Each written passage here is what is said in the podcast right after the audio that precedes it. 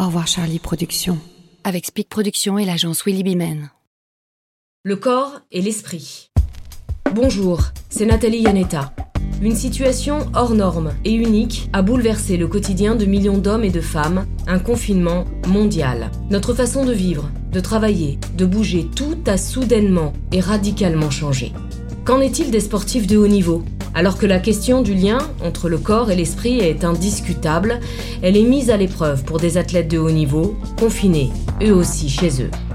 Quel rôle joue l'esprit avec des objectifs bousculés? Comment gérer son corps? Nous avons demandé à des sportifs de haut niveau de partager avec nous ce nouveau quotidien. Voici leur témoignage. Je pense que ça rien de se tuer à la tâche maintenant. Il faut savoir préserver des forces parce que là, on était parti dans un processus de, dans un sprint en fait. Et ce sprint vient tout juste de se, de se transformer en marathon. Enzo Lefort est un fleurettiste de 27 ans. En devenant champion du monde en 2019, il entre dans l'histoire et remporte un titre que la France n'avait plus gagné depuis 1990. Multiple champion d'Europe, médaillé aux Jeux de Rio, Enzo est le leader de l'escrime française. Et il incarne une nouvelle génération de sportifs. Connecté, engagé, jeune papa, il est confiné chez lui à Paris avec sa femme et son fils pour moi, l'incertitude, c'est vraiment le, plus compliqué. Euh, surtout en cette saison olympique, en fait, mon planning était prévu de, septembre à la fin des Jeux. Euh, tout était calé, c'est-à-dire les entraînements, les compétitions, les stages, les périodes de repos.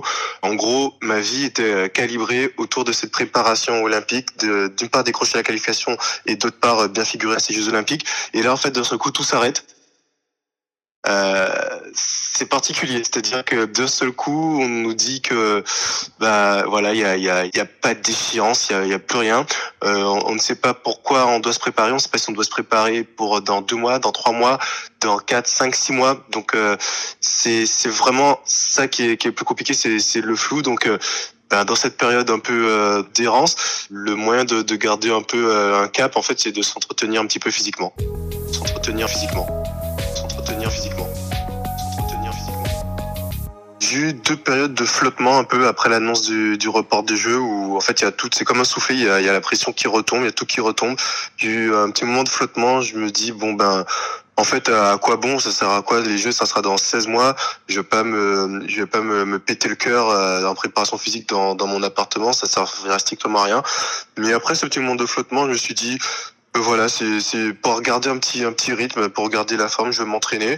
Et, euh, en fait, ce détachement euh, tellement euh, fait partie tellement partie de moi que maintenant en fait voilà je me lève je me dis que je vais faire un peu de sport dans la journée et honnêtement si je vois que la journée s'emboîte de telle sorte que j'ai que j'ai pas forcément le temps, la motivation de faire du sport, bah, tant pis, je zappe une séance, c'est pas la fin du monde. J'ai pas envie de me rendre malade parce que j'ai loupé une séance, parce que j'ai parce que j'ai mangé un gâteau que j'aurais pas dû. Pas envie de culpabiliser. Là, l'important, ce sont des périodes on vit des temps tellement inédits en fait que le mieux que je puisse faire, c'est de c'est de rester bien dans ma tête. Donc si pour être bien dans ma tête, il faut que je fasse une séance de cardio, je vais le faire. Si pour être bien dans ma tête, il faut que je me fasse une pizza, je vais la manger. Mon corps a été soumis à rude épreuve au cours de cette qualification olympique depuis septembre. Voilà, je, je leur demande beaucoup, beaucoup, beaucoup. Donc je profite de, ce repos forcé pour pour faire des choses qui me font du bien, du yoga, euh, beaucoup d'étirements, euh, voilà, des petits pépés en genoux. J'essaie de faire en sorte de me de me soigner. Donc plus de temps pour glacer mes pour glacer mes genoux, pour m'étirer, euh, voilà, pour faire des choses qui, me font du bien. Euh, et, et, du coup, c'est sûr que j'essaie de tirer profit de, de ce repos forcé. Ce repos forcé. Ce repos forcé. Là, c'est vrai que c'est euh, c'est un peu compliqué de, de me mettre me mettre en entraînement tout seul parce que voilà, j'ai la chance d'avoir un très bon groupe d'entraînement. On rigole beaucoup ensemble et alors, tous ensemble, on arrive à, à, se porter vers le haut, on arrive à se mettre dans le rouge. tous ensemble, c'est beaucoup plus facile. Mais euh, je pense que c'était beaucoup plus vrai quand j'étais plus jeune, c'est-à-dire que maintenant j'ai mûri, euh, je sais ce que ça nécessite euh, comme sacrifice d'être sportif de haut niveau. Et s'il faut que je m'entraîne seul pendant six semaines, deux mois de mon côté pour euh, pour arriver à mon rêve olympique, ben je le ferai parce que ce que j'ai appris que qu'on n'a rien sans rien. Le fait d'avoir une petite fille, d'avoir une copine, je suis dans une situation très stable. J'ai un cadre de vie qui est beaucoup plus qui est, beaucoup plus stable et euh, du coup ça me permet d'avoir euh, d'être un peu plus rigoureux.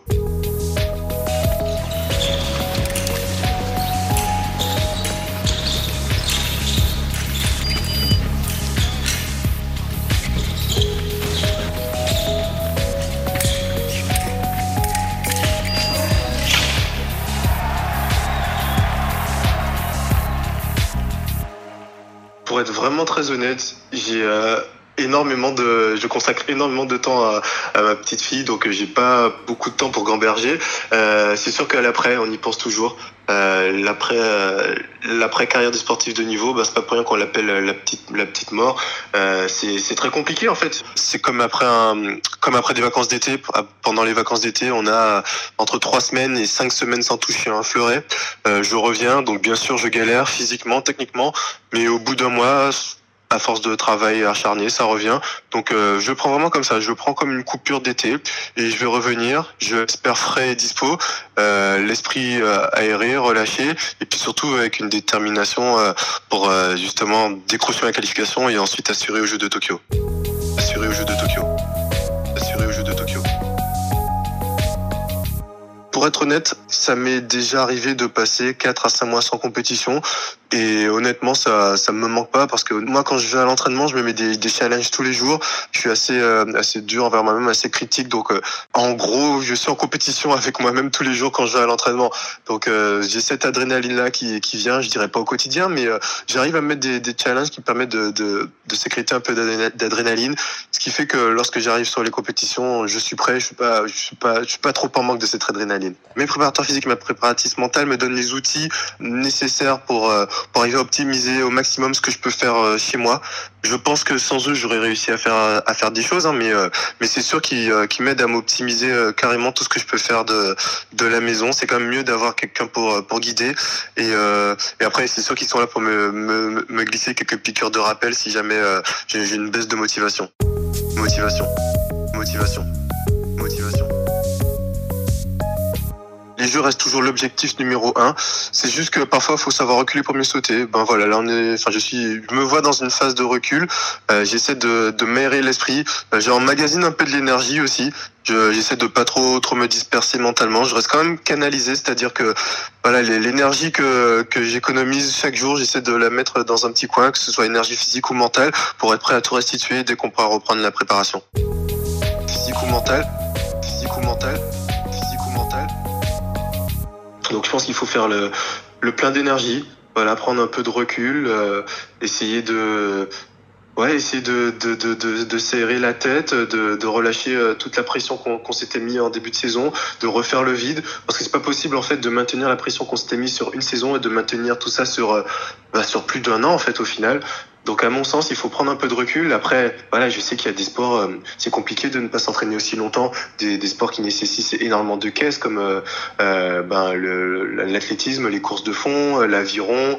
C'est pas mal de prendre un peu de, de, recul. Ça peut même faire du bien. Et parfois, ben, ça peut même permettre de, ben, de, de progresser, parce que le fait de prendre du recul, ça permet d'arriver sur des bases neuves, d'effacer peut-être quelques petits défauts qu'on avait et de reconstruire, de reconstruire quelque chose qui soit, qui soit, qui soit plus stable et peut-être plus cohérent pour la suite. Le corps et l'esprit. Au revoir Charlie Productions. Avec Speak Productions et l'agence Willy Bimen.